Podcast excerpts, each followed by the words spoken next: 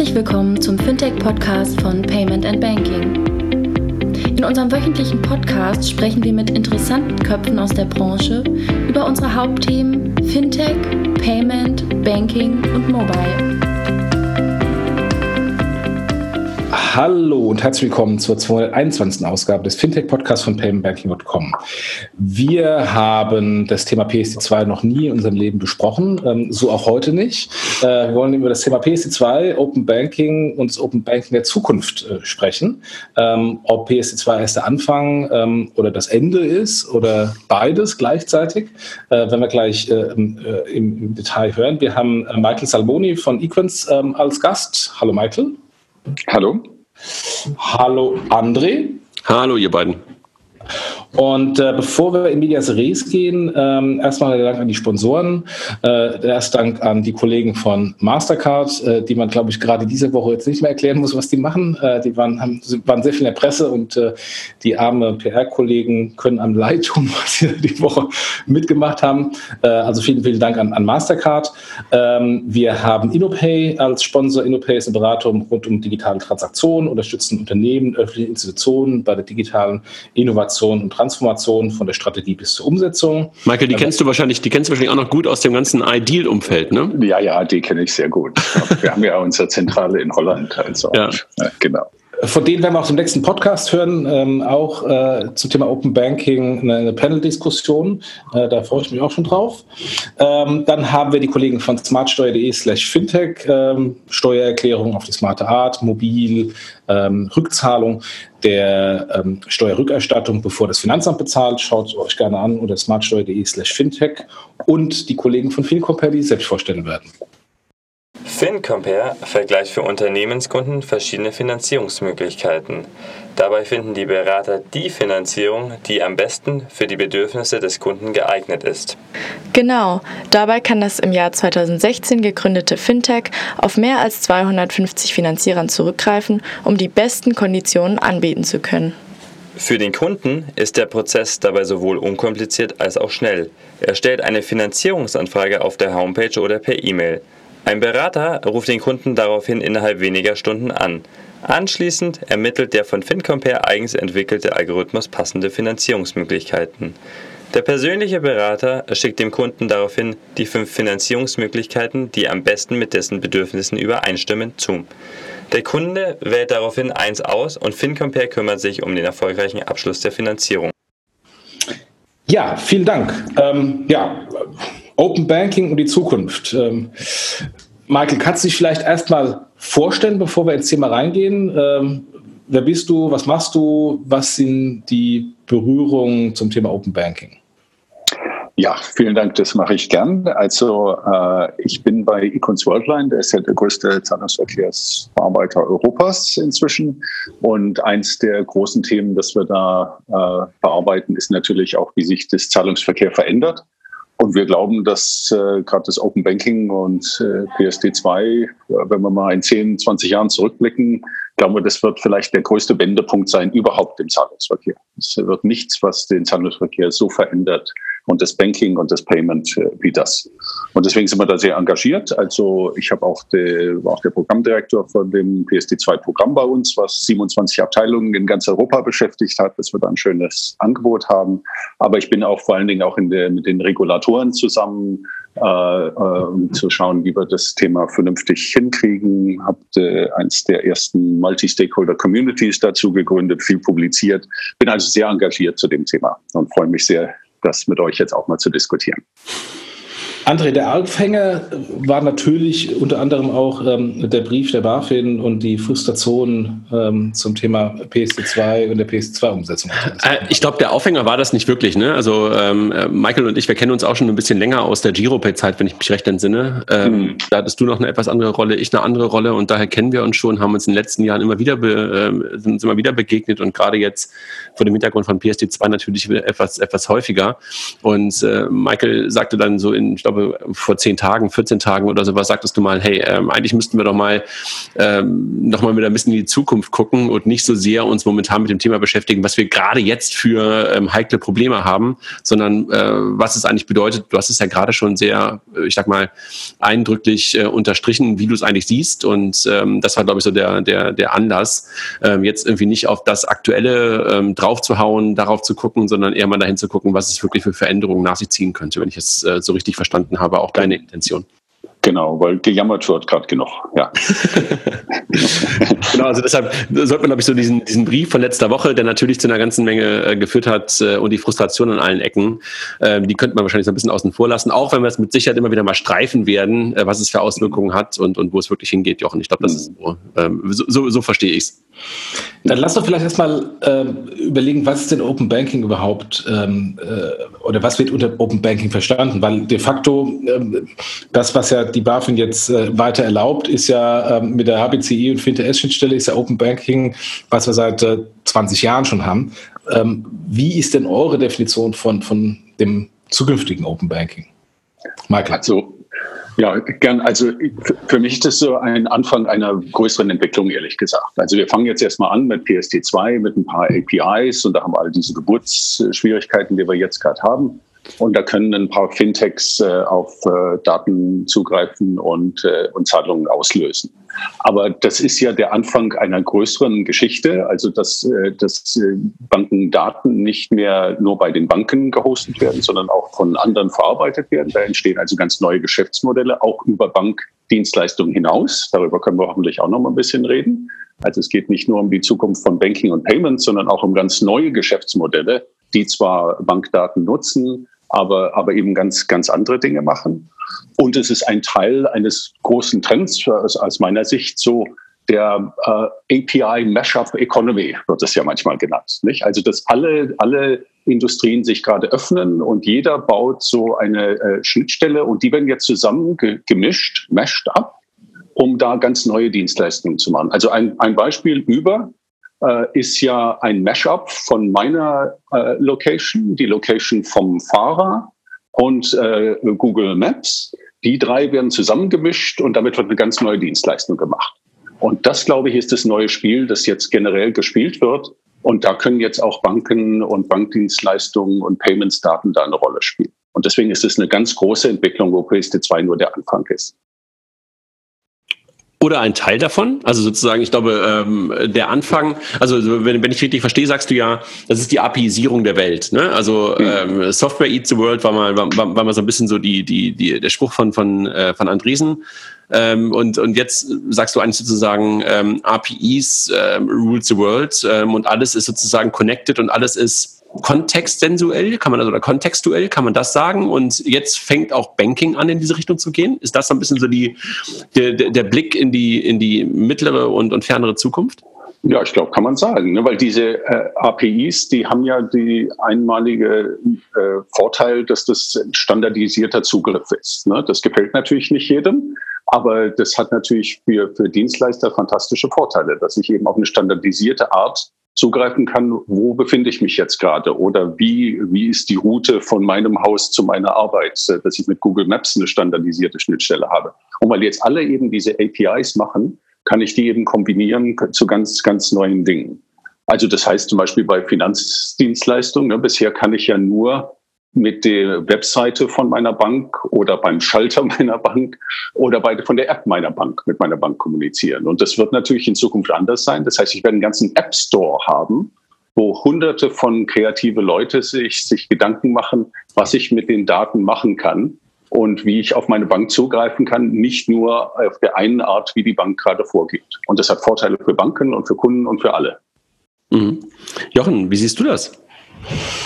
Ich fand dieses Beispiel mit Google Maps sehr gut, weil was bei diesem Beispiel Google Maps ähm, mit APIs immer sehr gut ist, ist die Tatsache, dass ich dann nicht, nicht nur weiß, wie lang brauche ich von A nach B, sondern welche Möglichkeiten habe ich denn von A nach B zu kommen? Also Auto, Bahn, ÖPNV, Flugzeug und inklusive der Information, was es kostet.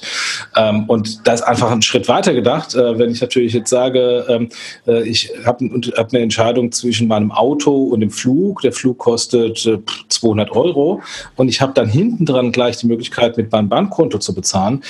Wäre das ein mega Use Case, äh, der auch zu neuen Transaktionen führt, äh, weil bis ich jetzt dann sage, ich klicke auf äh, die Lufthansa-Seite, suche mir dann nochmal den Flug zu dem Preis, den mir Google Maps angezeigt hat ähm, und nutze dann die ohnehin hinterlegte Kreditkarte und nicht mein Bankkonto, ähm, dann habe ich wieder so viele Conversion-Verluste. Also das ist ähm, ähm, eigentlich ein perfektes Beispiel, wie Open Banking tatsächlich sein kann und wie es eben auch zu mehr Umsatz und mehr Transaktionen für die beteiligten Banken äh, führt.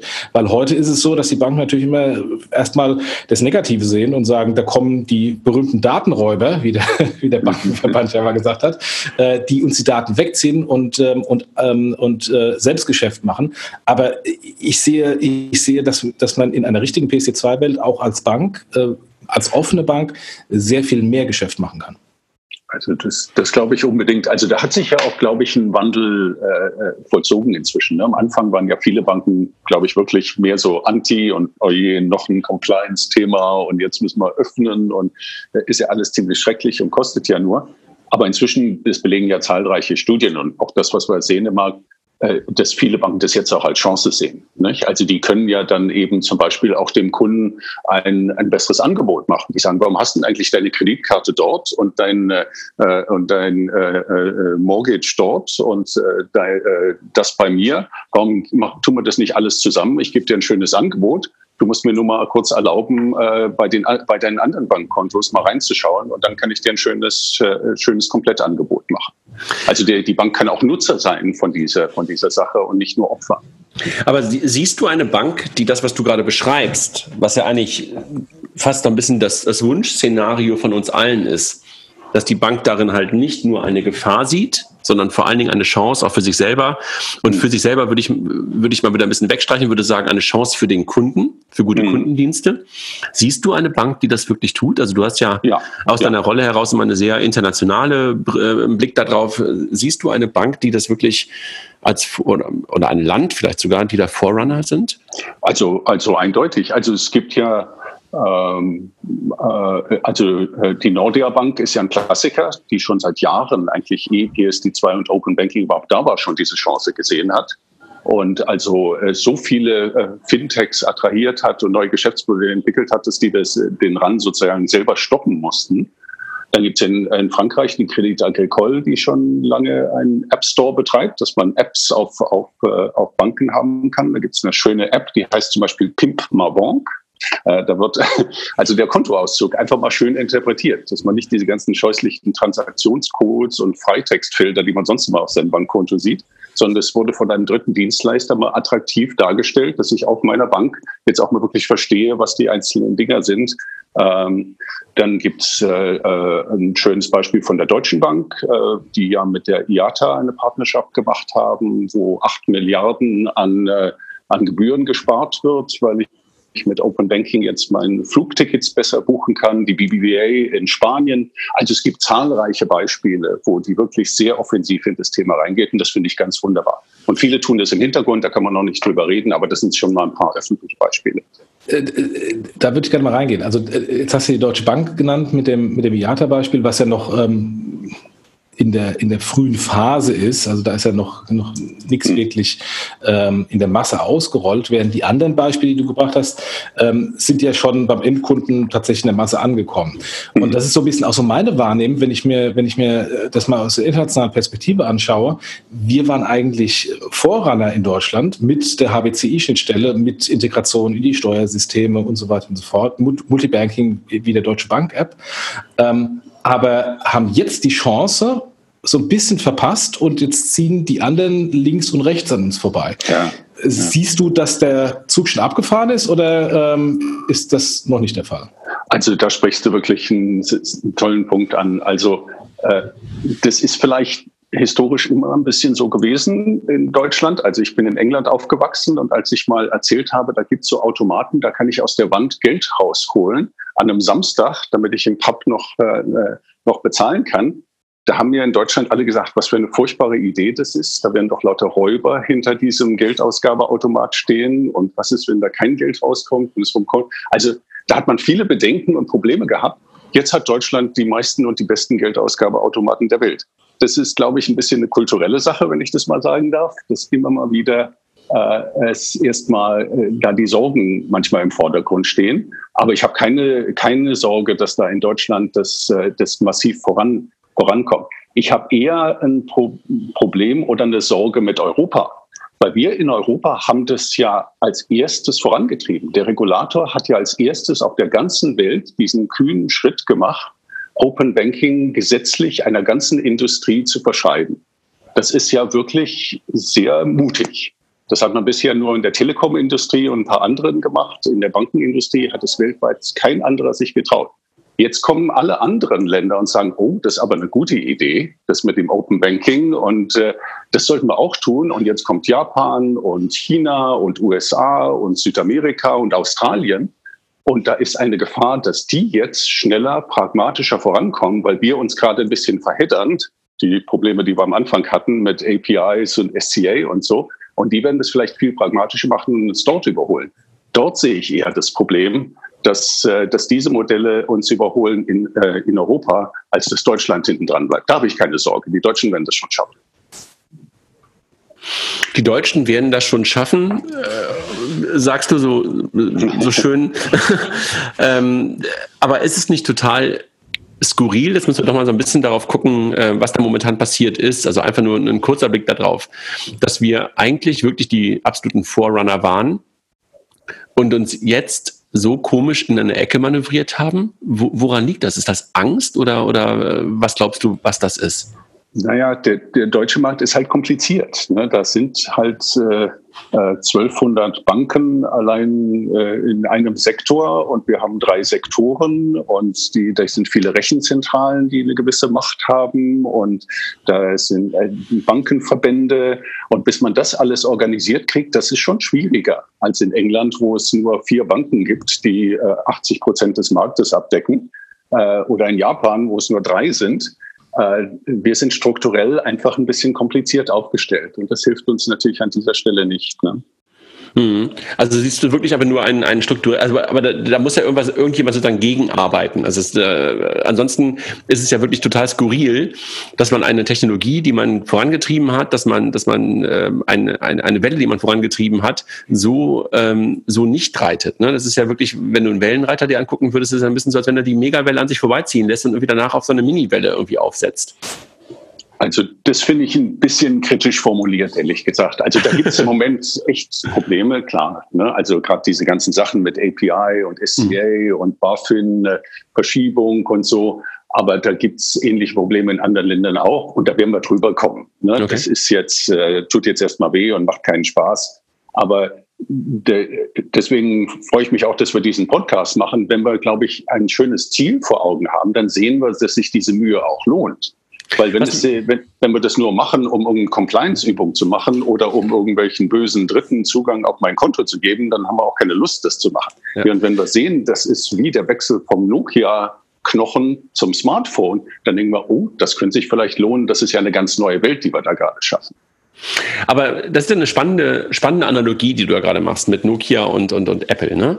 Ähm, wenn wir mal so Richtung, Richtung Nutznießer von Open Banking gucken, also beim, beim Nokia Knochen und, und, und das iPhone, der größte Nutznießer waren ja eigentlich wir Kunden. Keine Frage. Ja. Ähm, aber letztendlich hat es trotzdem nahezu ein, ein, ein Weltkonzern äh, zerstört nicht, aber an den Rande des Ruin, Ruins geführt und einen anderen, der bis dahin eigentlich nur mit Computern äh, groß geworden war und ein bisschen mit Musik, ähm, zum wertvollsten Unternehmen der Welt gemacht. Was glaubst du denn im Open Banking, wenn man diese Analogie mal äh, weitertreibt, äh, wer wird da der größte Nutznießer neben uns Kunden sein? Sind es die Banken? Also ich glaube, die Analogie kann, kann man sehr schön machen, genauso wie du es beschreibst. Ne? Also Nokia hat ja die, die Kurve, wenn man das so sagt, nicht ganz gekriegt, weil sie eben noch in dem alten Modell war und sehr erfolgreich in dem alten Modell. Und dann nicht unbedingt motiviert war vielleicht oder gedacht, das kommt doch nicht und mal sehen. Wie gesagt, ich kann mal so weitermachen. Ich habe ja, die waren ja, haben ja einen irrsinnigen Marktanteil gehabt. So, und ich, genauso glaube ich, ist es auch jetzt. Die Banken, die die Digitalisierung sehen, sehen, dass das eine Riesenveränderung gibt, dass es auch neue Chancen gibt. Die werden natürlich die Gewinner sein. Und die, die sagen, ich mache mal auf die alte Art weiter und mache da höchstens mal so eine Compliance API und dann bin ich fertig, die werden sicher die Verlierer sein. Das ist ganz klar.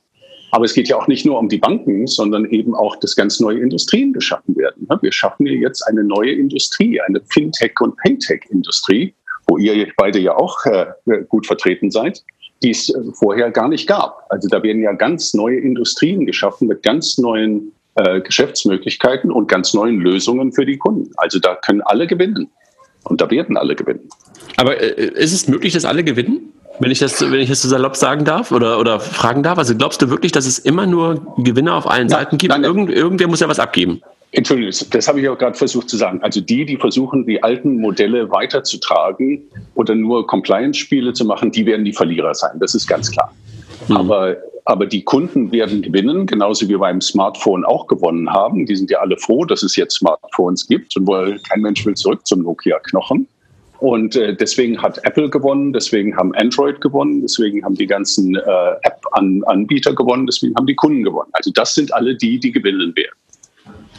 Also ich glaube, das ist ein sehr gutes Beispiel mit dem Smartphone, weil natürlich hat Apple und Google gewonnen ähm, in, dem, in dem Spiel und Nokia verloren. Ja, aber wenn wir mal ein bisschen äh, abstrakter das anschauen und es nicht nur ähm, auf Apple und, äh, und Google fokussieren, ähm, ohne das äh, Smartphone in dieser Funktion gäbe es heute kein MyTaxi, es gäbe heute die ganzen Scooter nicht, ähm, die, wir, die wir haben, diese ganze Sharing Economy mit den ganzen Drive Now äh, Autos in, in Berlin. Äh, da sind ja komplett neue Industrien, Lieferheld und Co., komplett neue Industrien und Plattformen ähm, haben sich entwickelt, die früher völlig undenkbar gewesen wären, ähm, die jetzt plötzlich da sind, Milliarden Märkte darstellen ähm, und, äh, und Neuwerte geschaffen haben.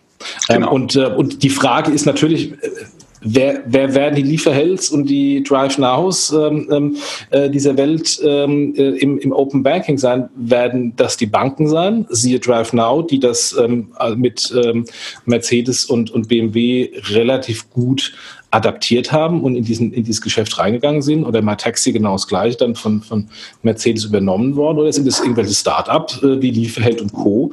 Ähm, oder diese ganzen Tier-Scooter, ähm, die als Startup ähm, diese Chance jetzt genutzt haben? Verstehe ich total. Lass mich ein, ein, eine Anmerkung noch machen. Aber ist die Bank an der Stelle jetzt dann nicht der Telco? Also die Telekom und äh, die Vodafone und vielleicht doch nicht die Nokia? Also ich hoffe ja, dass es nicht die, nur die Googles und die Facebooks sind, die hier die, die, die Gewinner sind. Ne? Also mhm. da sind wir uns, glaube ich, glaube ich, ja, ein, sondern total. genau, äh, sondern dass es wirklich ein, ein Riesenzoo gibt an neuen Industrien und neuen kreativen Ideen, die sich da jetzt tummeln werden. Ne? Und das haben wir ja auch in den App Stores gesehen. Es ist ja nicht nur, dass es nur eine App von Google gibt und eine von Amazon, sondern da gibt es ja Tausende mit Tinder und Candy Crush und mit äh, was weiß ich und Shazam und Uber und was da alles entstanden ist. Und so hoffe ich auch und glaube ich ist auch berechtigte Hoffnung, äh, dass das auch auf der, in, äh, im Finanzdienstleistungssektor sein wird. Es wird einen ganzen Zoo von Apps von ganz vielen verschiedenen Anbietern geben, die Mehrwertdienstleistungen on top of Bankdaten und on top of Payment äh, anbieten werden. Und es wird hoffentlich nicht nur Google und Amazon und Facebook sein. Nichts gegen die, die werden auch tolle Sachen machen, aber es wird hoffentlich ganz, ganz viele geben. Mhm. Hm. Glaubst du, um das zu schaffen, brauchen wir dazu noch weitere Regulatorik oder ist jetzt der Markt gefragt? Reicht das, was sozusagen die PSD2, was die Kommission ähm, geschaffen hat als Rahmenwerk?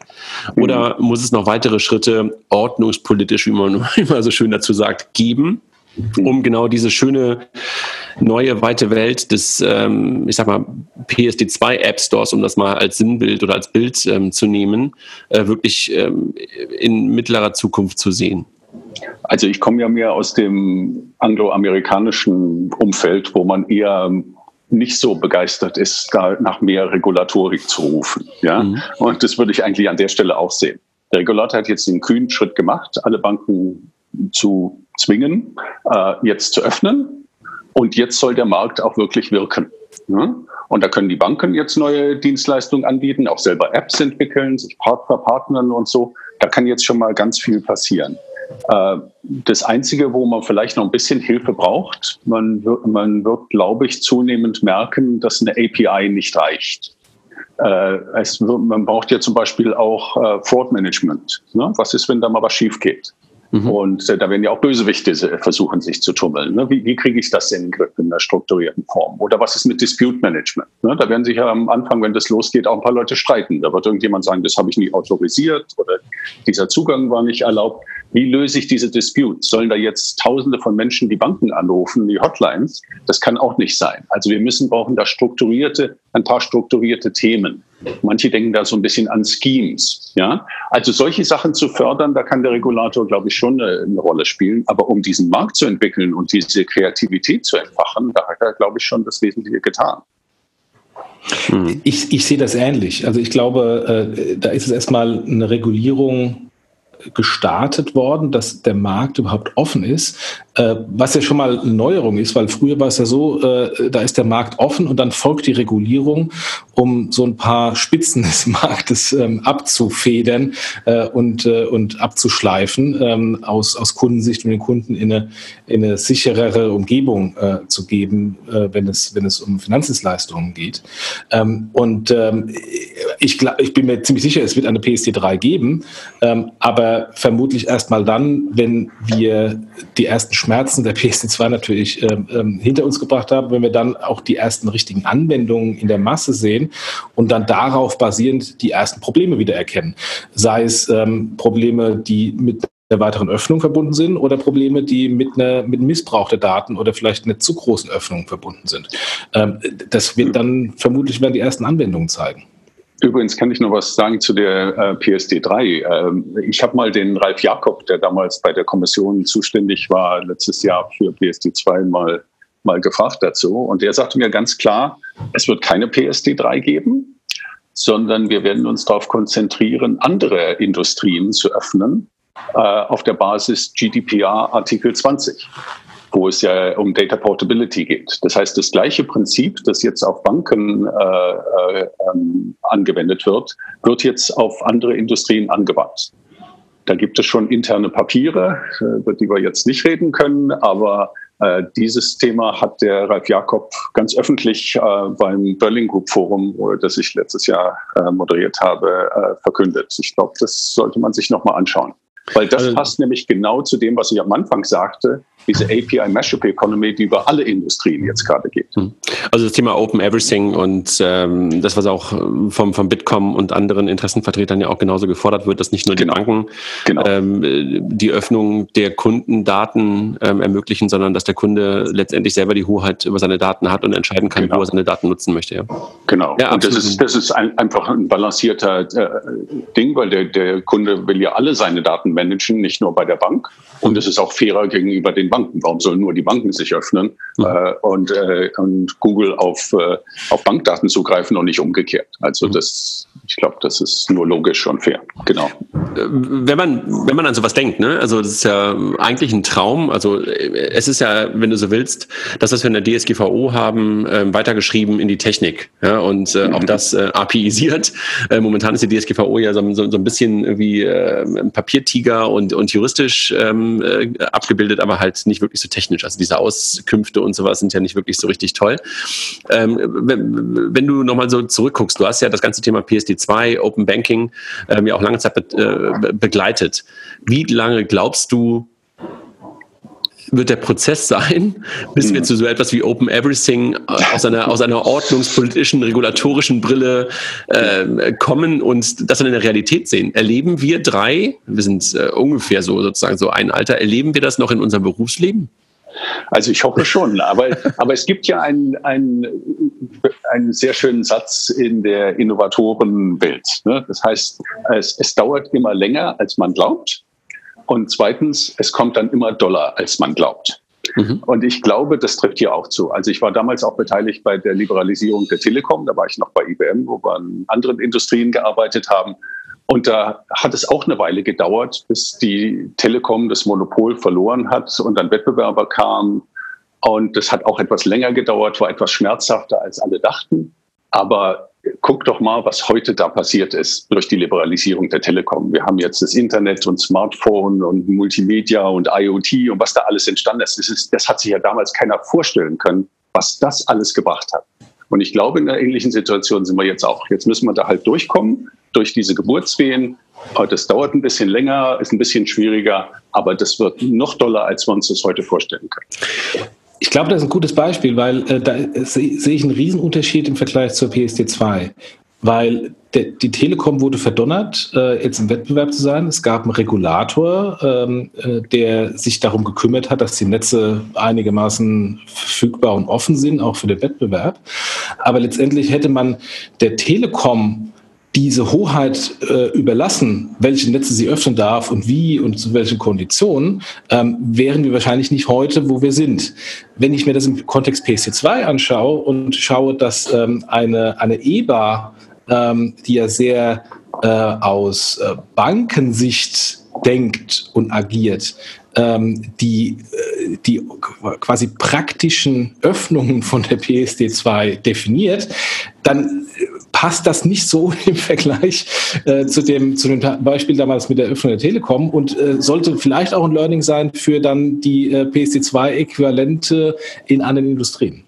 Also da, da bin ich ganz bei dir. Also das ist äh, äh, äh jeder Vergleich hat auch, äh, hinkt auch irgendwo. Der, der Punkt, den ich, den ich versuchte zu bringen, ist, dass es manchmal länger dauert und dass der Effekt dann größer ist. Deswegen habe ich die, ja, die, die, die, Liberalisierung zitiert. Das heißt nicht, dass das eine das eins zu eins das, äh, das andere ist. Aber zu dem äh, Punkt, dass äh, die EBA da vielleicht ein bisschen tief reingeht, da bin ich schon bei dir. Also nochmal aus dem angloamerikanischen Denke ist das schon sehr verwunderlich, dass da ein Regulator äh, äh, versucht jetzt die äh, Secure Factor Authentication Token Exceptions zu spielen.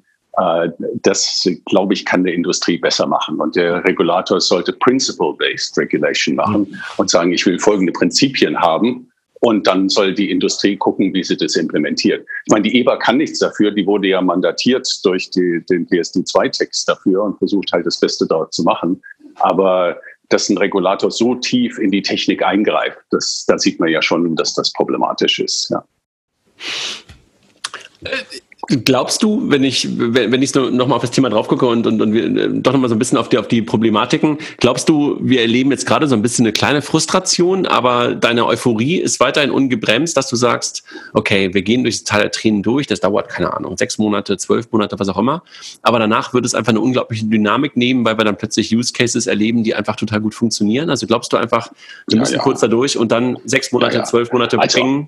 Eindeutig, da gibt's doch schon genug Ideen, also äh, 3DS 2.2 und viele andere Ideen, was man da alles, äh, was es da alles für, für Lösungen gibt. Und da, äh, da kommt man äh, sicher raus äh, aus diesen aktuellen äh, technischen Problemen. Und deswegen finde ich es einfach nützlich zu schauen, was, was da für neue Geschäftsmodelle entstehen können. Und die sind ja auch für Banken teilweise. Also wenn, wenn die Bank sich nicht mehr um alles selber kümmern muss, weil die sind ja vollkommen getrieben, die armen Banken. Ne? Die müssen ja sich um Wearables kümmern, um die neuen Regulierungen, um Technologie und dann kommt Blockchain und die müssen ja tausend Sachen machen.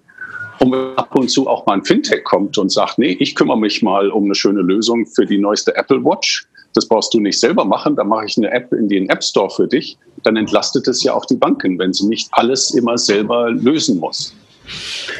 Wer glaubst du, wird sozusagen notwendig sein, das momentan in, der, in, der, in den nächsten Wochen und Monaten, um diese Euphorie nach vorne zu bringen? Sind es die Banken, sind es die Fintechs, sind es sie zusammen? Weil das ist ja momentan so ein bisschen das Gefühl, was man, wenn man die Presse verfolgt, dass man wieder das Gefühl hat, es ist wieder so ein Gegeneinander. Das ist ja irgendwie nicht hilfreich ne, für, das, für den nee, Weg nach vorne. Ehrlich nicht. Nee, ehrlich nicht. Nee, also deswegen haben wir ja auch ganz früh schon ein Multi-Stakeholder-Forum gegründet, weil wir glauben, nur wenn die Leute miteinander reden, vernünftig und konstruktiv, dass wir dann alle gewinnen. Ne? Weil die Fintechs werden gewinnen und die Banken und die Kunden, wenn wir das alle gemeinsam hinkriegen. Also zu der, zu der, dazu müssen wir zurückfinden oder das, das weiter ausbauen. Ne? Mhm. Und deswegen finde ich es ganz schön, wenn man so einen Podcast macht. Vielleicht kann man ein paar der Geschäftsmodelle mal diskutieren, die dann vielleicht rauskommen, wenn das dann mal gelöst ist. Wie, wie, was sind denn die neuen Bank-Apps? Ne? Was sind denn die neuen Dinge, die da kommen, dass wir da vielleicht ein bisschen Feuer gewinnen können, warum, warum sich die, die Mühe überhaupt lohnt. Hast du welche im Kopf? Also äh, sagst du gerade so, ey, ich weiß schon so ein, zwei, drei Sachen, keine Ahnung, irgendjemand nutzt eure Infrastruktur oder ihr baut selber was, wo du sagst, du kannst darüber sprechen, sind einfach äh, Dinge, die du einfach auch als Katalysator für äh, das Gute im Open Banking äh, auch nutzen kannst? Also ich kann ein paar, paar nennen, von denen wir so hören oder an denen, mit denen wir da und also vielleicht mal so in zwei Kategorien. Das eine sind so banknahe Dinge und das andere sind, die mit Banken überhaupt nichts zu tun haben. Und vielleicht nur um das zweite Mal, mal, mal vorwegzunehmen, weil viele denken ja nur, wie damals übrigens auch bei der Liberalisierung der Telekom oder als die SMS kamen, da haben auch alle gemeint, das ist nur um die, um die Telekom-Rechnung besser anzuschauen. Ne? Das war ja die erste Anwendung für SMS, dass mich mein Handy besser steuern kann und meine Telekom-Rechnung ein- und ausschalten kann. Und so. Also man hat nur an die Telekom-Industrie gedacht. Und so denken, glaube ich, jetzt viele auch bei PSD2, dass es nur Finanzdienstleistungen seien. Aber das, das, das glaube ich überhaupt nicht. Also um an, äh, ein paar verrückte Beispiele zu sagen, die, die gerade bei uns vorbeikommen. Ähm, äh, Dating Scientist. Das ist eins der großen äh, äh, Dating-Plattformen und das ist ja ein Riesenerfolg, wie jeder weiß. Ne? Also äh, ganz viele Leute treffen sich heute übers Internet und die treffen sich ja nur durch Eigenangaben. Ne? So schaue ich aus und so alt bin ich und so viel verdiene ich und solche Interessen haben. Das ist ja oft gelogen. Und da wollen jetzt diese Dating Scientists auch äh, Transaktionsdaten nutzen und sagen, also der, der hat wirklich ein, ein Abonnement für die Hundezeitschrift und ist äh, Mitglied im, äh, in diesem Tierschutzverein und äh, da kann man ja wirklich viel über seine wirklichen Interessen sagen. Ob das jetzt vollkommen verrückt ist, weiß ich nicht. Ja, aber es, war, es, war, es, es, war einer der Gewinner auf unserem letzten Bankathon in Frankfurt letztes Jahr. Na, also bitte, ja. Also wer weiß, ob das kommt, das weiß man nie genau. Aber ich finde, das ist doch eine tolle Idee, wo man mal vollkommen außerhalb der Finanzdienstleistungsindustrie mal drüber nachdenkt, ob man nicht vielleicht auch Daten äh, nutzen kann. Und ich gebe vielleicht gern mal ein paar meiner Transaktionsdaten frei äh, wenn andere das auch tun, damit ich seriös äh, Matching kriege. Oder ähm, äh, äh, Hotel, eine Hotelkette überlegt gerade, wie sie On-Demand IoT machen kann. Also dass man nur das bezahlt, was man auch wirklich nutzt. Ne? Die Sauna und die Minibar und im, und im Restaurant. Ne? Oder äh, also da gibt es ganz viele Ideen außerhalb der, der Finanzdienstleistungsindustrie, wo äh, die gerade gespielt werden. Aber vielleicht noch mal ein paar Beispiele aus der Bankindustrie selbst. Also da gibt es natürlich die, die Nutzung für die Banken. Also wie gesagt, dass die sich nicht um alles selber kümmern müssen. Die können dann eben outsourcen, das Thema Wearables und die, die eine schöne Mobile-App oder eine, eine App, die einem die äh, den Kontoauszug mal ein bisschen schön aufbereitet. Ne? Das müssen sie jetzt nicht alles selber machen, sondern das, das können andere mit grafischen Skills und äh, so viel besser. Ähm, oder äh, zum Beispiel das Thema, ganze Thema Rich Point of Sale. Ne? Also heute, wenn ich in den Laden gehe, stecke ich eine Plastikkarte in ein Plastikgerät und habe da nur die Option zu sagen, ja, bezahle ich oder nicht. In Zukunft werde ich die Möglichkeit auch haben zu sagen, nee, diesen teuren Fernseher, den zahle ich doch lieber von einem anderen Konto als von meinem Girokonto. Oder ich möchte lieber in Raten zahlen oder ich möchte gern erinnert werden, wenn die Garantie abläuft. Oder also da gibt es ja ganz viele Ideen, die gerade gespielt werden, wie so ein modernes Point-of-Sale-Lösung aussehen können. Auf einer App und nicht auf so einem Plastikleser. Äh, äh, also ganz viele Ideen auch in der Bankindustrie. Und da glaubst du, spielt bei Open Banking dann eine Rolle, weil man diese Daten als Grundlage nimmt oder weil man den Access zum genau. Konto zum, zur Grundlage genau. nimmt, um den Kunden besser zu verstehen, um ihn besser, genau. ich sag mal, genau. Äh, gezielter anzusprechen und auch einige Dinge einfach ähm, auszulesen, die dann halt auch zur Abrechnung führen oder was auch immer? Genau, also wenn man sieht, der hat nur noch 300 Euro auf seinem Girokonto, hat aber 2000 auf seinem Sparkonto, dann sagt man ihm, vielleicht willst du dann dieses Gerät doch lieber von deinem Sparkonto bezahlen, anstatt hier Überziehungskosten zu kriegen. Ne? Oder ja, also da gibt es ganz viele äh, Möglichkeiten, also auch im Schutz, auch im Interesse für den Schutz des, des Kunden. Also zum Beispiel ist eine Firma, da gibt es auch erstaunlicherweise ganz viele in Schottland gerade, die das Thema Responsible Lending auf Basis PSD2 drauf haben. Also viele Leute überschulden sich ja, nehmen zu große Kredite auf. Und da gibt es den Affordability Passport, wie sie das nennen. Da wird geprüft anhand der Transaktionsdaten, ob der Mensch sich das auch wirklich leisten kann. Wird er das auch wirklich zurückzahlen können? was ist sein Netteinkommen und was hat er noch für andere Verpflichtungen. Das kann man alles mit PSD2 und Zugriff natürlich wunderbar machen. Äh, und man kann auch erkennen, wenn der Kredit dann gewährt ist, ob der zum Beispiel in eine Stresssituation bekommt. Die haben mir zum Beispiel erzählt, dass man am besten erkennen kann, wenn ein Kunde seine Spenden äh, äh, kündigt, dass das ein Alarmsignal ist, dass es ihm äh, gerade in eine finanzielle Stresssituation kommt. Das heißt, da, diese Sachen kann man alle nutzen, um den Kunden zu helfen in, in schwierigen Situationen oder ihm nur das zu gewähren, was er auch wirklich sich leisten kann. Michael, wenn, wenn ich das so höre und äh, also äh, glaube ich einfach auch an vielen, vielen, vielen Dingen, die du, die du beschreibst, die du ähm, ähm gerade erklärst, äh, habe ich auch in Teilen schon mal als Prototypen gesehen, was ich gerade schon beschrieb auf unseren Bank-Accounts, weil genau da ja auch so ein paar spinnerte Ideen einfach umgesetzt werden, äh, in die Tat umgesetzt werden, einfach auf Basis von Open Banking. Das, was du gerade Richtung Payment sagst, ähm, jetzt muss ich einen kleinen Spin machen. Wir müssen mal gucken, ob wir das wirklich auch noch, ähm, ob, wir, ob wir das machen äh, können und weil das in die Tiefe geht, weil das ist auch ein Thema, was Jochen immer wieder so, ähm, so reitet. Also das, was du ja gerade beschreibst, ist ja im Grunde genommen E-Commerce Payments ähm, smart, ja, mhm, und genau. nicht festgelegt, ähm, ob ich jetzt mit der Karte bezahle, ob ich äh, also vorher auswähle, ob ich die Karte benutze, das Konto benutze, den Ratenkredit benutze, sondern auf Basis des Wissens über den Kunden aus den Payment-Daten und dergleichen, aus den Banking-Daten, ähm, im Nachhinein oder halt ad hoc die richtige Zahlmethode auszusuchen. Sind wir dann nicht, reden wir dann nicht über das, was auch gerade die Wirtschaft, äh, die die Politik fordert, über ein vernünftiges, smartes europäisches Zahlungsscheme? Glaubst du, dass Open Banking das ist? Das wird? also da würde ich mich freuen. Ich finde, dass, also da wird ja gerade gerufen von der Kommission und vom äh, äh, bis zur Bundesbank und anderen, die sagen, Europa ist so vorneweg mit diesem Thema, mit Open Banking, mit Instant, mit Payments überhaupt im Vergleich zu Amerika und äh, vielen anderen Ländern. Warum machen wir da nicht was draus, was wir mal als Exportschlager auch in anderen Ländern vielleicht platzieren können? Warum importieren wir immer nur Sachen aus Amerika und aus China? Warum können wir da nicht was anderes machen? Das finde ich eigentlich einen sehr schönen Ansatz. Jetzt Herr Jochen. ja, ich, ich, wollte, ich wollte da reinspringen, weil sagen, im, im Kontext PSD2 ist häufig ähm, immer dieser Endkunden-Use-Case äh, gesehen. Also ähm, es werden irgendwelche Endkundendaten äh, rausgezogen und damit kann man irgendwas machen.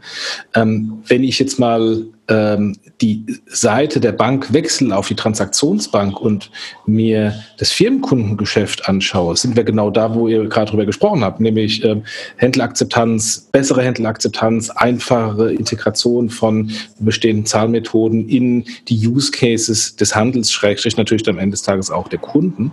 Ähm, und ähm, ich bin fest davon überzeugt, dass wir die ersten wirklich großen Success Stories im PSD2-Bereich im, Transaction, im Transaction Banking sehen, wo smarte Banken äh, das Transaction Banking auf eine komplett andere Ebene heben. Und wenn, wenn wir mal schauen, was eine Stripe gemacht hat, ähm, mit äh, Komplexität rausnehmen, aber hinten dran wahnsinnig viele Zahlmethoden zu haben. Oder was eine Klarna gemacht hat, das ist das, was ihr gerade eben erzählt habt, äh, mit äh, ich mache eine Payment-Transaktion und entscheide dann hinten raus, äh, zahle ich das per Rechnung, zahle ich das per Kredit, zahle ich das äh, auf meine Kreditkarte ähm, oder auch, wenn dann auf welche Kreditkarte oder ähm, was ähm, ein Curve macht, äh, wo ich ein Plastik- oder eine Metallkarte habe und hinten dran verschiedene andere Plastikkarten hinten reinsetze und auch nach einer Transaktion noch sagen kann, oh, das war jetzt dummerweise äh, eingestellt mit meiner Privatkarte, aber hätte eigentlich auf die Corporate Card gehen sollen.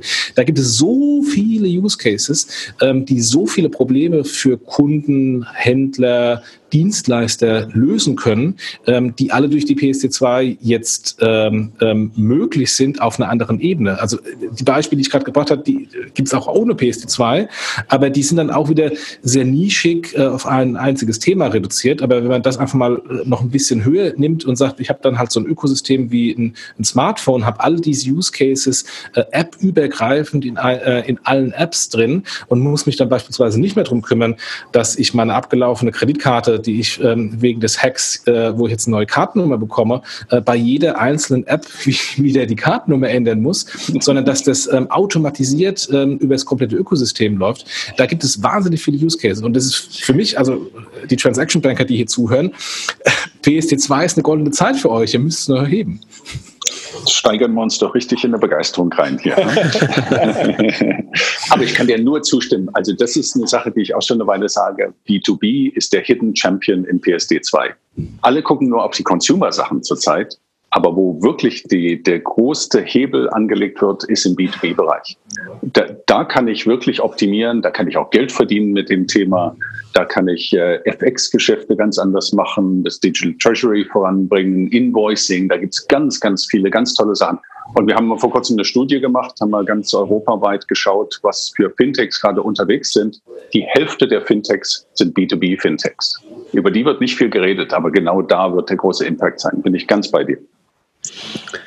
Aber sehen wir denn momentan im PSD2-Umfeld ähm, schon konkrete B2B-Lösungen? Also wir haben gerade über Yatta gesprochen, ja, das war so ein Beispiel, äh, was, was ihr gerade beide schon mal, schon mal ähm, gestriffen habt. Seht ihr sonst äh, welche B2B-Dinge, wo wir sagen so, wow, genau das ist es? Oder habt ihr gerade nur einfach sozusagen erstmal so die, die These oder gibt es konkrete, konkrete Dinge, die ihr schon momentan da seht? Da gibt es konkrete, also ich kann jetzt nicht über alle jetzt, jetzt, äh, jetzt öffentlich reden, aber da gibt es welche, also der große Trend aus meiner Sicht ist, dass Lösungen, die bisher nur für große Corporates verfügbar waren, durch SAP und große ERP-Systeme, dass die jetzt auch für SMEs möglich sind. Also, äh, dass zum Beispiel auch ein Mittelständler jetzt auf einmal vernünftige FX-Geschäfte machen kann. Und zwar wirklich elektronisch und äh, medienbruchfrei und ohne dass er seine Bank anrufen muss, muss und da Faxe hin und her geschickt werden und da irgendwelche Umsetzungsraten in, in, äh, in irgendwelche äh, Spreadsheets eingetippt werden. Da gibt es also ganz wunderbare Lösungen, wo zum Beispiel deutsche Mittelständler, die ja sehr gut in die Welt exportieren, jetzt auch mal saubere FX-Lösungen haben. Um zum Beispiel nur mal ein kleines Beispiel zu nennen. Ne? Mhm. Also von, von der Sorte gibt es ganz viel. Und dann gibt es noch, wie gesagt, das ganze Thema äh, Invoicing und Treasury und äh, Cash Forecasting und Liquidity Management und, und, und, und das natürlich kombiniert auch mit Instant Payment. Also im äh, Instant wird ja auch ganz viel eher auf den Consumer geguckt, ne? dass der seine E-Commerce-Sache äh, gleich bezahlen kann, äh, so, so, so schnell wie eine E-Mail. Das Instant wird ja wohl auch im B2B wieder den großen Impact haben. Weil wenn ich nämlich die Versicherung für den Tanker äh, sofort bezahlen kann, kann der gleich auslaufen und muss nicht warten, bis der erst am nächsten Morgen sein Geld hat, äh, weil, de, weil man den Zoll und die Versicherung und die äh, Logistik und Frachtkosten eben sofort auch setteln kann. Ne? Und so diese Kombination von PSD2 und Instant Payment wird, äh, wird noch ganz viel Veränderungen bringen im B2B-Bereich. Und da sehen wir sehr viele konkrete Beispiele gerade. Genau, ja. Ähm, Michael, jetzt kennst du ja auch die Bankenseite gut und die Dienstleisterseite. Ähm, äh, glaubst du, dass diese Themen ähm, aus der Bankenseite tatsächlich in dieser, in dieser Radikalität auch gepusht werden oder brauchen wir doch erstmal wieder die Startups, Lieferhelds, die es erstmal vormachen, äh, bis man dann, äh, bis man dann auch den Mut hat, ähm, äh, solche Schritte selbst zu gehen. Also auch vom, vom Mindset des Personals und, ähm, und, ähm, und der, äh, der Innovationsfreude des Managements, äh, unabhängig von irgendwelchen kleinen Investments und äh, Marketing-Aussagen zur Digitalisierung. Mhm. Also das ist natürlich schwierig, über die Banken als Ganzes zu sprechen, nicht? weil da gibt es einzelne Banken, die super pfiffig sind und vollkommen die Digitalisierung voll auf dem Radar haben und ganz neue Entscheidungsprozesse haben und äh, äh, da also vollkommen drin sind und andere, die natürlich dann nicht ganz so on board sind. Ne? Und ich glaube, das wird sein wie immer. Ne? Da werden ein paar voranpreschen ein paar werden sich vielleicht eine blutige Nase holen, aber ein paar werden auch ganz tolle neue Dinge machen und dann werden andere sagen, oh, das muss ich auch machen, das sollte ich auch machen und wenn sich dann auch bewegen. Die werden nicht alle im Gleichschritt marschieren, aber äh, bisher haben sich die Banken ja immer wirklich wacker geschlagen. Wenn ihr euch erinnert, es gab ja immer wieder den Ausruf der Tod der Banken. Als Direktbanking kam, ne, hieß es, jetzt können die Banken zumachen, das wird alles nur noch übers Internet gemacht. Pustekuchen. Die Banken haben das absorbiert und haben Multi-Channel erfunden, ne, dass ich auf mein normales Bankkonto dem, im Schalter, aber auch elektronisch und auch über Mobile zugreifen kann. Und so ging es immer wieder. Ne? Also Direktbanking, dann kam Mobile Banking, dann kam, ähm, jetzt kommt Fintech und Blockchain. die Banken, obwohl immer wieder auf sie geschimpft wird, haben doch eine gute Historie, wie sie immer wieder diese Themen sauber absorbieren und größer und stärker werden. Ich habe auch keine Sorge, dass allalong auch dieses Thema von den Banken aufgenommen wird und zu einer Chance gemacht wird. Sehe ich prinzipiell genauso. Ähm, und, äh, Warte mal, se, seht ihr das wirklich prinzipiell genauso, Jochen? Also da, da muss ich einmal kurz einhaken. Also habe ich verstanden. Ne? Also beim Thema Banking und sowas habe ich das verstanden und äh, dass die Banken das immer wieder aufholen. Aber im Bereich Zahlungsverkehr und E-Commerce-Payment, das ist doch schon irgendwie etwas, wo die Banken, können die das wieder aufholen? Glaubt ihr das wirklich? Ja, ich, ich, ich, stimme Michael zu, weil wenn ich mir anschaue, was beim Direktbrokerage passiert ist und was dann in Folge passiert ist, äh, es, waren, es waren teilweise Startups, die dann zu Banken wurden, es waren Spin-offs von Banken, die die Innovation getrieben haben und die heute die großen Sieger äh, sind in dem Bereich. Ähm, und, äh, und von daher, ähm, die Anpassung ist da erfolgt und äh, natürlich hat es Marktverschiebungen gegeben, ähm, aber ähm, insgesamt ähm, ist die Industrie weitergekommen. Deswegen glaube ich nicht, dass die Industrie verschwindet, sondern es wird einfach Marktanteilsverschiebung geben. Und ähm, im, im, Zahlungsverkehr, natürlich, André, auch da ist, ähm, ist die Chance offen. Also das, was wir gerade eben gesprochen haben mit ähm, diesem Klarna-Modell, dass ich hinten dran das Routing mache, ähm, das sind halt ist es von morgen und übermorgen, ähm, die relevant sind. Oder auch was lieb ist ein, ähm, ein Payment-Use-Case von morgen und übermorgen, wo heute noch der Markt komplett offen ist und nicht verteilt ist. Ähm, das Problem ist, ähm, weshalb wir natürlich auch mal so gerne ähm, etwas schmunzelnd auf, auf, äh, auf die Payment-Initiativen im Digitalbereich bei den Banken äh, draufschauen und manchmal auch draufhauen, ist ja, dass ähm, versucht wird, viel Geld mit ähm, Rezepten und Produkten auf Probleme von vorgestern zu reagieren. Wenn ich den Knoten im Kopf gelöst habe und ähm, ähm, Probleme von morgen und übermorgen ähm, löse statt von gestern, ähm, dann habe ich auch wieder eine Chance. Ähm, und, ähm, und das ist natürlich, äh, versuchen, Hausressourcen zu machen. Ich kann es versuchen über Akquisitionen holen. Ich kann mir äh, ähm, äh, kann versuchen über äh, Akquisitionen von, von Startups, die bereits in diesem Bereich aktiv sind ähm, und die dann selbst groß machen. Also es heißt nicht, weil ich jetzt irgendwie äh, 15 Jahre gepennt habe, äh, dass äh, mein Leben lang äh, ich im digitalen Zahlungsverkehr keine Chance mehr habe. Aber ich muss halt ähm, mit wie in allen Bereichen mit kompetitiven Produkten kommen, äh, die vom Kunden gedacht sind. Ähm, und, äh, und das ist A und O. Und dann kann man auch im Zahlungsverkehr wieder gewinnen.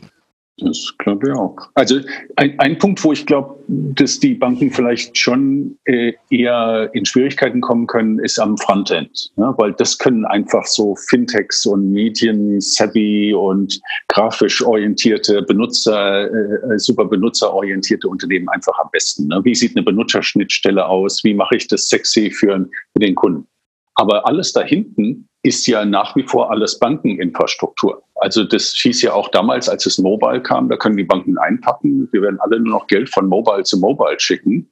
Hat ja auch nicht im großen Stil stattgefunden. Vielleicht ist da mal ein sexy Frontend irgendwo drauf gesteckt worden, aber hinten drin war es weiterhin eine Karte oder ein Credit Transfer von einem Bankkonto zum Bankkonto.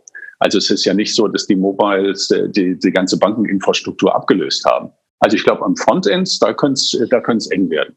Aber das hat ja auch Vorteile, dass da schöne Schnittstellen für den Kunden gemacht werden. Dann wird es auch mehr genutzt. Und dann wird immer mehr von, von der Bankinfrastruktur und den Bankprodukten genutzt. Man muss natürlich aufpassen, dass die Erosion nicht weitergeht und die Banken dann irgendwann nur noch eine Dummpipe bleiben. Das ist die Gefahr. Aber sonst, ja. Das war so ein bisschen so vorhin mein, mein Bild, als ich sagte, ähm, verkommen die Banken dann eher zu einem Telco, ne? Also zur Dump Pipe, was du, was ja. du, wie, wie du es gerade beschreibst.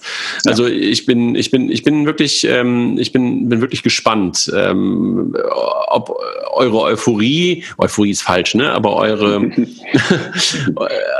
eure positive Prognose in Richtung der Banken dort, dort, dort aufgehen wird, weil äh, was ich durchaus sehe, ist ja, ja, ihr habt recht. Ähm, all die, äh, all die, die, die Unkenrufe, dass die Banken verschwinden werden oder nicht mehr da sein werden, ähm, haben nicht stattgefunden. Und ja, sie haben sich irgendwo angepasst. Ähm, aber sie sind halt irgendwo immer getrieben gewesen und waren keine Treiber. Und das macht mir so ein bisschen. Ich mir auch wünschen, ja. Und das, das macht mir halt, das macht mir halt Sorgen, wenn ich halt in einer immer schneller werdenden ähm, du hast das Mashup-Welt oder API-isierten Welt, ähm, äh, wenn, wenn ich da schneller werden und reagieren muss, da habe ich gerade nicht das große Vertrauen, dass die, die bisher halt wirklich nicht die Treibenden waren, ähm, dort zukünftig die Gestalter ähm, von, von Geschäftsmodellen sein werden. Das, mhm. da bin ich wirklich gespannt. Also ich würde es mir ganz oft wirklich würde ich mich freuen darüber, weil ich ja auch ein Bankenfreund bin und auch ein Kind sozusagen der, der roten Welt. Du bist ja eher so ein bisschen aus der blauen Welt und äh, aber das ist, man ist ja dann noch sehr nah. Mhm. Äh, aber das macht mich, das macht mich halt immer so ein bisschen skeptisch, äh, dass ich daran glaube. Also dass sie nicht verschwinden werden in den nächsten fünf Jahren, auch klar. Aber dass die Erosion an Geschäftsmodellen auch immer wieder weiter stattfindet und dass da andere kommen werden und dann auch Teile davon abnehmen. Ja, weißt du, jetzt kann man sagen, PayPal ist auch eine Bank geworden und deshalb ist es in der Bankenwelt geblieben, der Zahlungsverkehr. Aber das meine ich ja nicht, ne? sondern da ist jemand mhm. gekommen, und hat es wirklich, hat, hat dieses Thema E-Commerce wirklich disrupted. Und mhm. da habe ich ein bisschen, äh, ein bisschen äh, Schiss vor, oder Schiss ist falsch, warum sollte ich da Angst vor haben? Aber äh, als Bank hätte ich davor Angst, dass ich halt nicht die Geschwindigkeit ähm, aufnehmen kann, die halt notwendig ist in dieser genau vernetzten Welt, die du ja ganz am Anfang und immer wieder, wo wir jetzt drüber gesprochen haben, auch, auch beschreibst. Ne? Das ist ein bisschen ja. so meine, äh, mein, mein Gedanke dabei. Ich hätte eher vielleicht sogar Bedenken, dass es von anderen Banken aus anderen Ländern schneller getrieben wird als von unseren Banken. Bei, da wieder bei, unserem, bei unserem, deutschen Thema äh, der deutschen Angst und äh, bei allen Themen, jetzt auch wieder bei den Scootern, sehen wir erstmal alles negativ und diskutieren fünf Jahre darüber, äh, bis dann die Scooter mal auf die Straße kommen. Und ja, natürlich gibt es Unfälle und ja, natürlich gibt es auch betrunkene Leute auf den Dingern. Ähm, aber das heißt nicht, dass es trotzdem nicht ein, ein valides Geschäftsmodell ist und dass die Leute es nicht nutzen wollen. Mhm. Mhm. mhm. Also ich glaube, da sind wir ganz einig, dass da vielleicht mehr Eigeninitiative in aller Interesse ist. Nicht? Also dass nicht immer getrieben sind durch Technologie, durch Regulatoren, durch Kundenwünsche, sondern mehr selbstständig Ideen gebracht werden, wie man, wie man die Industrie nach vorne bringt. Aber das ist ein schöner ja Begriff, selbst und ständig. Das würde ich mir auch wünschen. Mhm. Ja. Nicht nur selbstständig, sondern wirklich selbst unständig. Also weil das ist ja, das ja, ist ja wirklich, ja. Äh, der, also weil, weißt du, da, da passiert immer dann was, wenn man halt sie antreibt, dann machen sie selber etwas, aber sie tun es halt nicht ständig. Und das ist, glaube ich, etwas, ähm, was andere, die eher Innovationstechnologie getrieben sind, dann in ihrer DNA drin haben. Und, aber da würde ich ähm, eben auch nicht alle über einen Kamm scheren. Nee, nee, da kannst du auch paar, nicht. Die so sind dann und, aber es wäre natürlich wichtig, dass die Industrie als Ganzes dafür. Und da haben wir ja ein paar Beispiele gehabt, nicht? Vielleicht eine paneuropäische Lösung basierend auf Open Banking und Instance, was dann vielleicht auch ein Exportschlager wäre für andere. Ne? Anstatt, aber das müsste eine Firma sein, ne? übernehmen. Genau, ja, aber das, das muss man natürlich irgendwie müssen, kommerzialisieren und anders organisieren. Klar. Weil sonst, ja. also weißt du, einfach einen Arbeitskreis zu gründen und das, und, ja, und, und, und, das nächste Großprojekt zu starten, wo es dann irgendwie, äh, keine Ahnung, wieder den Aufsichtsrat, beziehungsweise, wie, wie nennt man das so schön immer, ähm, den Steu äh, wie heißt die Steuerungskreise immer? Ähm, Jochen, du kennst das doch so ein bisschen. Ähm, also die, äh, ihr wisst, was ich meine. Es ist ja kein richtiger Aufsichtsrat haben wir denen. Ähm, das geht, das geht ja nicht gut. Also wir hatten ja letzte Woche einen Podcast mit dem, mit dem Flo Heinemann. Ich weiß nicht, ähm, ob du den hast hören können. Ähm, da ging es um das Thema Antworten äh, der Banken auf GAFA. Ne? Und mhm. da haben wir auch genau darüber gesprochen. Und äh, da war ganz klar, er, der nur aus der E-Commerce-Welt eigentlich guckt und, und so ein bisschen die Parallelen damit uns gemeinsam versucht hat zu suchen, sagte ganz klar, ey, Banken sind heute keine, keine, keine Tech-Unternehmen. Und das müssen sie werden, um halt die richtigen Antworten für die Zukunft geben zu können. Du kannst natürlich Geschäftsmodelle dir irgendwie auch ausdenken, aber das Denken alleine reicht ja nicht mehr. Du musst sie ja dann auch selbst ständig bauen. Und äh, das hat Flo, glaube ich, letzte Woche auch sehr eindrucksvoll ähm, klar gemacht. Also seine Perspektive mit dem Vergleich aus der, aus der Commerce-Welt. Welt. Ja.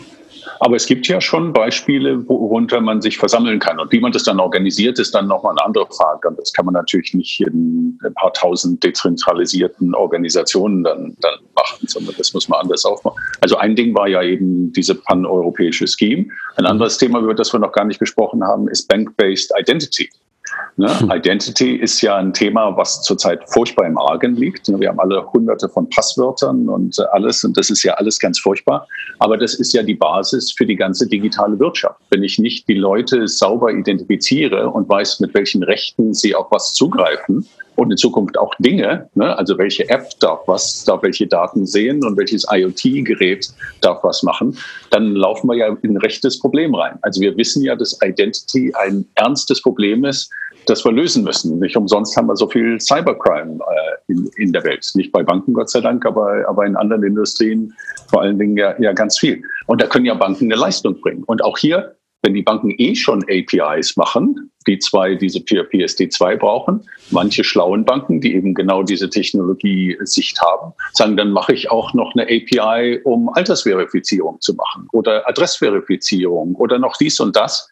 Und dabei bieten sie Mehrwertdienste an, die zum Beispiel im Identity-Bereich, wenn ein Händler eine bankverifizierte Shipping-Adresse bekommt, ist das dem ja echt Geld wert. Ne? Also da entstehen ganz neue äh, Ideen, auch zum Beispiel zum Thema Bank-Based Identity. Also ich glaube, es gibt genug Themen, wo man sich versammeln könnte und deswegen hoffe ich, wenn wir ein bisschen positiv über Sachen reden und nicht nur, was, was da alles schiefgehen kann dass sich da genug Leute finden, um solche Sachen dann jetzt auch in Europa anzugehen.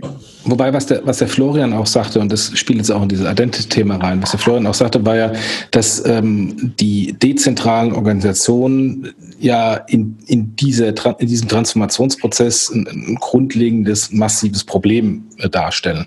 Ähm, und, und ich finde, das äh, zeigt sich gerade an diesem Ident-Thema. Wir haben dieses Ident-Thema, ähm, ich weiß nicht, seit drei Jahren ähm, haben wir da Startups, ähm, äh, die alle gute Ideen haben, die auch alle schöne MVPs gebaut haben. Ähm, aber seit drei Jahren passiert nichts. Ähm, und wir lassen das Adent-Thema jetzt auch wieder den GAFAs, die es dann halt mal schnell lösen. Äh, und ich glaube, das ist eines der, der Dinge, die auch rund um eine PSD2 dann ähm, sich werden, vermutlich noch beschleunigen werden, dass dann die Gewinner diejenigen sind, die eher zentral, agiler und schneller Dinge technisch umsetzen können, statt eben über fünf Jahre zu diskutieren, ob man jetzt äh, ähm, einen Button rot, grün oder gelb macht. Ähm, und dann ist der Markt vorbei. Hm. Nee, nee, also klar, die zentralen Instanzen, die rein kommerziell getrieben sind, die haben es natürlich da erstmal einfacher. Ne? Aber das heißt für mich nicht, dass man das deswegen dann nicht tut. Ne? Also ja. wir wollen das, glaube ich, nicht unbedingt nur den Silicon Valley und chinesischen Giants überlassen. Ne? Da sollten wir schon alle, alle miteinander schauen, dass wir in Europa und gerade für die Banken auch was Gutes tun. Wobei zwischen wollen und machen dann doch ein Riesenunterschied ist. Ja, das, das würde noch ein paar mehr Podcasts daran geben. ja, ist, Aber erstmal äh, die Erkenntnis, dass wir da was tun sollen. Oder? Ja. Ich glaube, das wäre schon mal allein. Es ist ja, ja, Es ist ja, es ist ja mal mein Lieblingsspruch. Ne? Machen ist so viel geiler als wollen. Also. ja. Jochen, ja. du bist der Host. Ja, ich wollte gerade sagen, wir sind schon ziemlich, äh, ziemlich weit fortgeschritten äh, und ich habe auch schon das nächste Termin, äh, der mir so ein bisschen auf den Nägel brennt. Äh, deswegen ähm, würde ich, wenn ihr nicht ein großes Veto anlegt, so langsam mal gerne zum Ende äh, kommen. Ja, äh, Michael, also ich fand es super. Also genau das, das Thema, was du, was du ja auch zum Anlass genommen hast, darauf zu, äh, auf uns zuzukommen, auf mich zuzukommen, haben wir, glaube ich, ganz gut äh, streiten können. Ne? Also diese Frustration, Depression, die teilweise da momentan herrscht, so ein bisschen äh, außen vor zu lassen und darüber nachzudenken, wie geht's weiter, wie machen wir weiter, welche Möglichkeiten gibt es und einfach ein bisschen euphorischer zu sein, ist, glaube ich, genau der richtige, genau der richtige Weg. Sehr, ich würd, ich würd, und eure Unternehmen sind ja auch dabei, das alles ja, besser zu machen. Also es ist ja nicht so, dass wir dann nicht alle auf der gleichen Agenda sind. Ja, ja wir wir, geben uns Mühe dabei. Wir würden uns freuen, wenn du, wenn du möglicherweise auch die, äh, die Zeit hast, die Chance hast, ähm, auf einem unserer nächsten Events vorbeizukommen. Ich weiß nicht, ob du schon mal, ich glaube, du warst noch nie bei einer Banking Exchange oder Payment Exchange oder Transaction. Ähm, no, Frankfurt, nicht, aber können wir gerne machen, ja. Genau, also in Frankfurt äh, die nächste Banking Exchange jetzt, glaube ich, Jochen, Termin 19. Äh, September, glaube ich, ne? Ich, 19. 20. ja. 19. 20. September. Wenn du magst, komm gerne vorbei. Und dann die nächste ist die Transaction Games, auch wieder in Frankfurt, beziehungsweise ehrlich gesagt in Offenbach, ähm, Mitte November. Okay. Ähm, und das heißt, ähm, auf der Banking Exchange eher der kleinere Rahmen, Invite-Only, ähm, wo in der Regel Banker, Fintechs und ein paar ähm, mhm. Industrievertreter sind und die Transactions und Banking-Schwerpunkt. Mhm. Und die Transactions ein bisschen offener, ähm, wo wir ganz bewusst sagen, äh, wir wollen halt äh, auch eine breitere Masse da haben, äh, bis zu 500 Leute, 400 Leute äh, mhm. die wir da hoffentlich in Buden, Budenhagen, das ist glaube ich, ne? äh, begrüßen Budenhagen. wollen. Budenhagen. Halt. Wann ist das? Äh, warte, das sage ich jetzt gleich ganz kurz, dann sage ich dir die richtigen Daten, weil ich bin da immer so schlecht drin. Die Transaction. Am 19. November, Freitag, äh, 19. November in Frankfurt. Genau, und da ist die Transactions am 19. November und die Banking Exchange, sage ich dir jetzt auch noch. Dann ist die nämlich am 19. und 20. September, also zwei Monate davor, sind wir im Druckwasserwerk, ganz nah direkt in der Innenstadt. Im Prinzip würde ich gern, im Moment sehen die beiden Termine nicht so gut aus, aber vielleicht können wir nächstes Jahr planen, würde ich ja. wahnsinnig gern bei euch sein, weil ja. das ist, äh, ich weiß, ihr macht immer ganz spannende Sachen. Gerne. Also du hast Könnt ihr mich da vielleicht auf den Verteiler nehmen? Dass ja, machen wir auf jeden Fall. Das, drauf. Ja. Äh, machen wir auf jeden Fall. Ja. Machen wir auf jeden Fall. Super. Dann, Jochen, du host wieder. Ja, nochmal vielen Dank an die Sponsoren Mastercard, äh, InnoPay, smartsteuer.de slash fintech und FinCompare. Ähm, euch beiden vielen Dank und ähm, ich glaube, wir haben einen guten Spannungsbogen gefunden zwischen ähm, berechtigter Kritik, ähm, aber auch ähm, positivem Ausblick. Und mal schauen, ähm, wie jetzt PSC2 weitergeht. Und wir sind halt jetzt, wie du am Anfang gesagt hast, André, mitten im Tal der Tränen. Ähm, aber da kommen wir auch wieder raus. Und dann wird es, glaube ich, schön. Danke euch. Tschüss. Sehr schön. Vielen Dank. Danke. Tschüss. Tschüss.